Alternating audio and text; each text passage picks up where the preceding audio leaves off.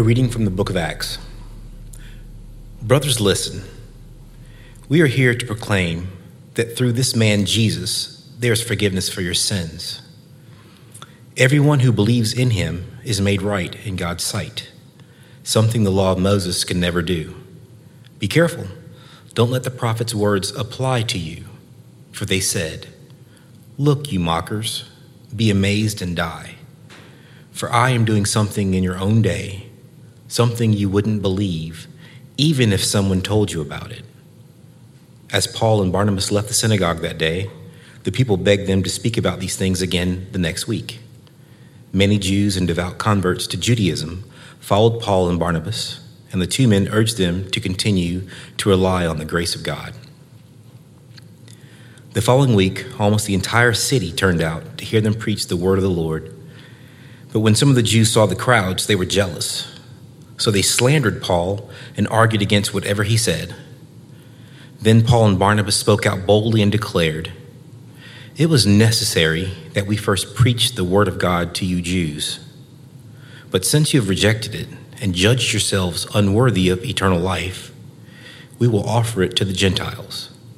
For the Lord gave us this command when he said, I have made you a light to the Gentiles, to bring salvation to the farthest corners of the earth.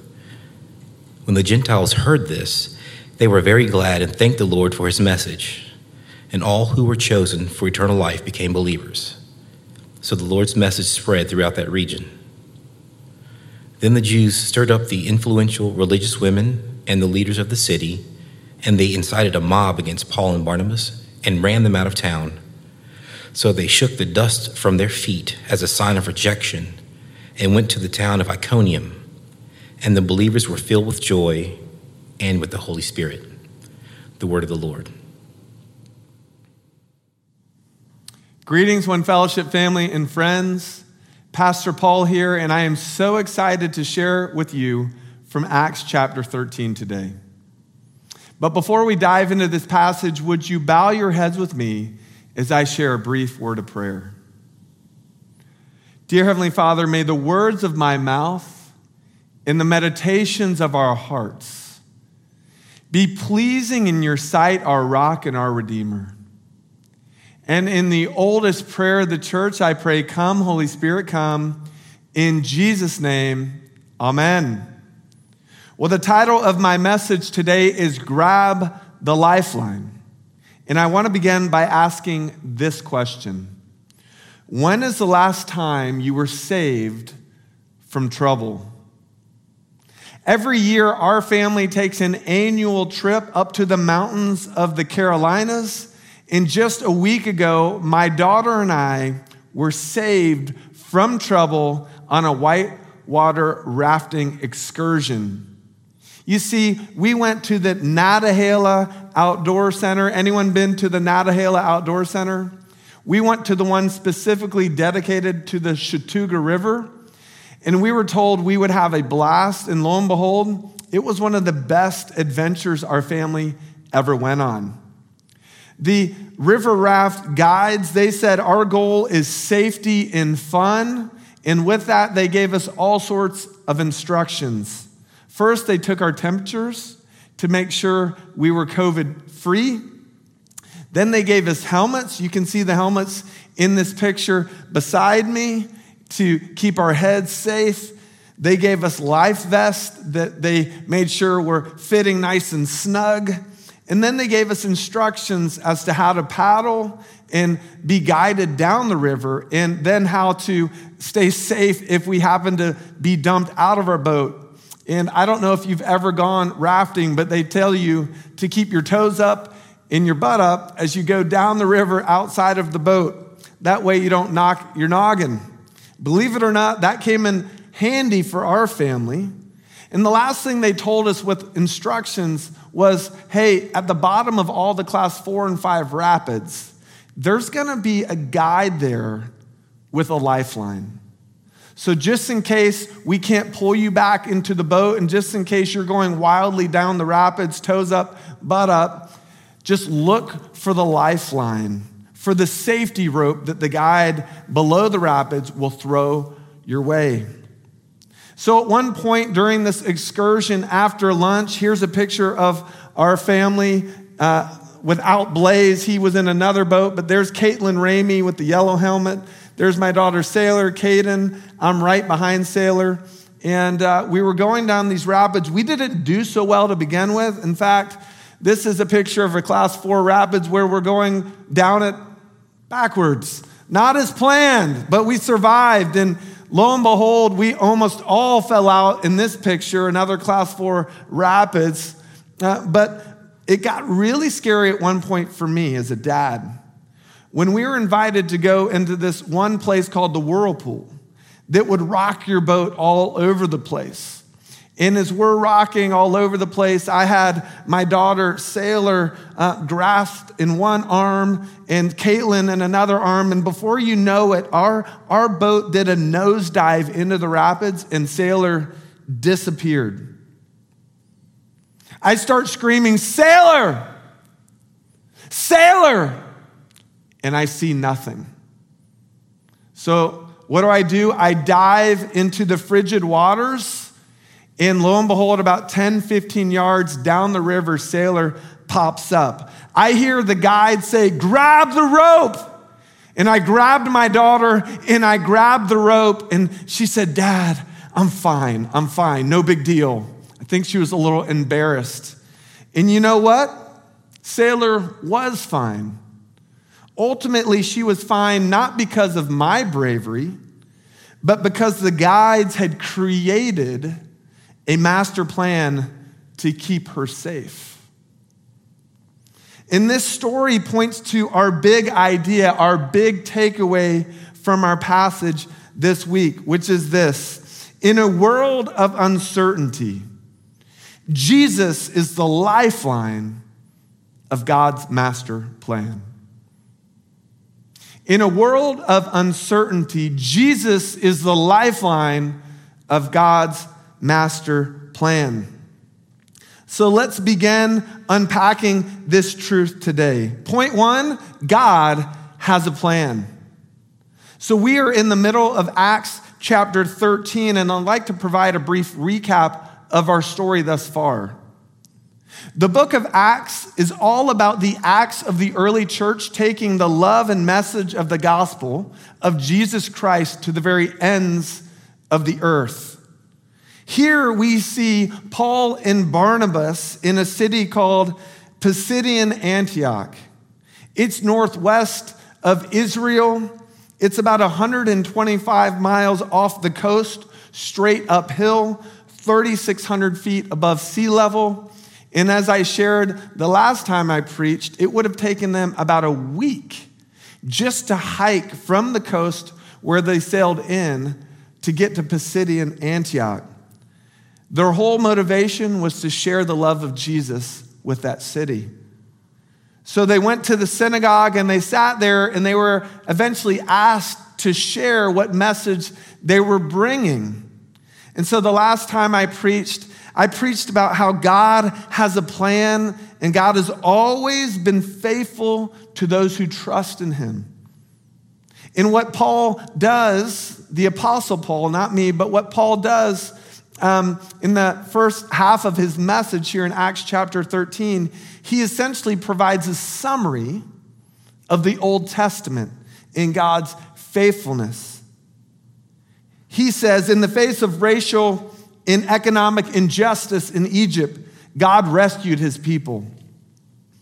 In the face of ingratitude and grumbling in the wilderness, God endured his people. In the face of lawlessness and helplessness, God provided for his people. And in the face of sinfulness and hopelessness, God redeems his people. And then in verse 32, Paul's message pivots. He moves from talking about the past to the present. He moves from talking about promises spoken to promises fulfilled. He moves from talking about the need for salvation to the offer of salvation.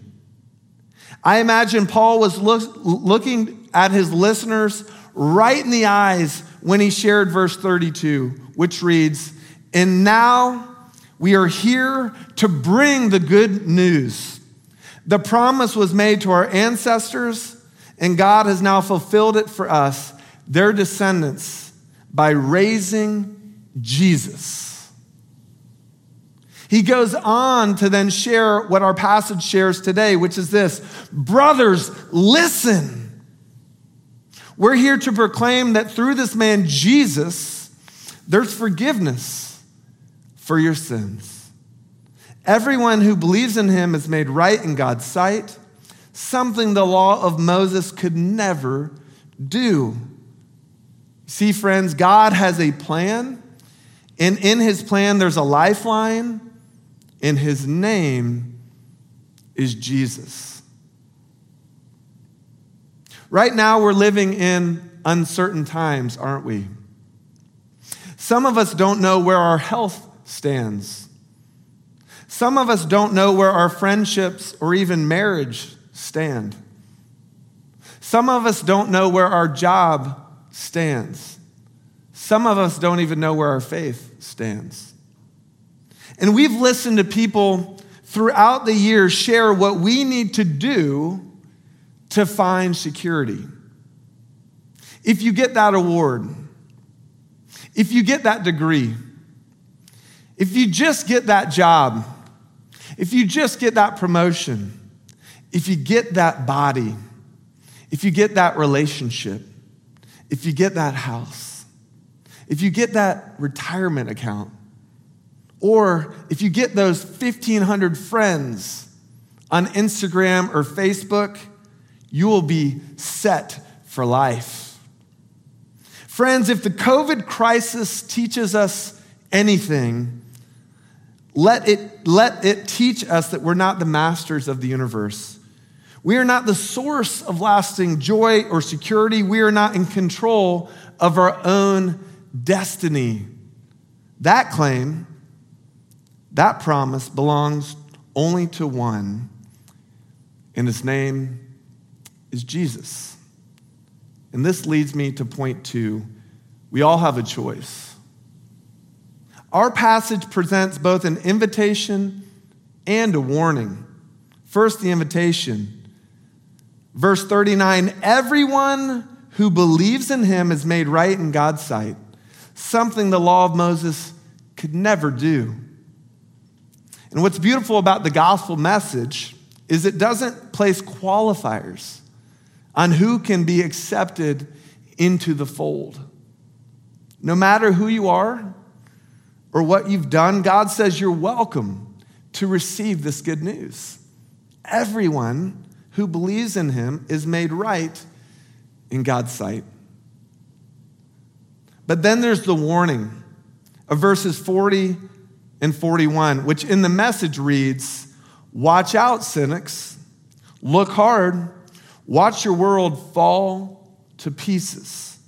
I'm doing something right before your eyes that you won't believe though it's staring you in the face. What Paul is saying is we all have a choice. Caden, Sailor, Blaze, Caitlin, Will, Jonathan, Tiffany, Taylor, we all have a choice.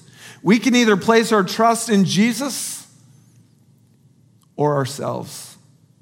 We can either grab the lifeline or keep floating down the river on our own. Now, here's what's unique about this moment. Because of the pandemic, we are not meeting together in person as a whole church body like we usually do. For the first time in a long time, you have the opportunity to personally reflect on where you stand with Jesus. Do you have a personal relationship with Jesus? Are you trusting Him to keep, grow, and guide you right now in your life? Are there things in your life that are claiming your time and attention that provide no eternal value? In these uncertain times, are you trusting Jesus with your family and your future? As I lead my own family in the church, I am hearing God call me to a fresh place of surrender. He's calling me to simple faith, simple trust, and simple living. I'm reminded that I am not in control. God is. And that's bringing me peace. Just like the guides stood on the shore of the Chattooga River and screamed for Sailor and for me to grab the rope, God is calling each one of us to place our trust in Jesus afresh and anew. And what Paul is saying here in our passage is this friends, don't miss this moment. Don't miss the lifeline. Put your trust in Jesus right now. In a world of uncertainty, Jesus is the lifeline of God's master plan. Let us pray. Dear Heavenly Father, I pray that you would search us and know us and see all those things we're grasping or seeking to hold on to outside of you. And God, would you untangle our hearts? Would you untangle our lives? For those who need to trust in you for the first time ever, I invite you to repeat these words God, in the name of Jesus, forgive me for my sins. I come to you as I am, and I believe you came to save me and offer me this lifeline. Would you do that for me right now? God, would you do that for those we love?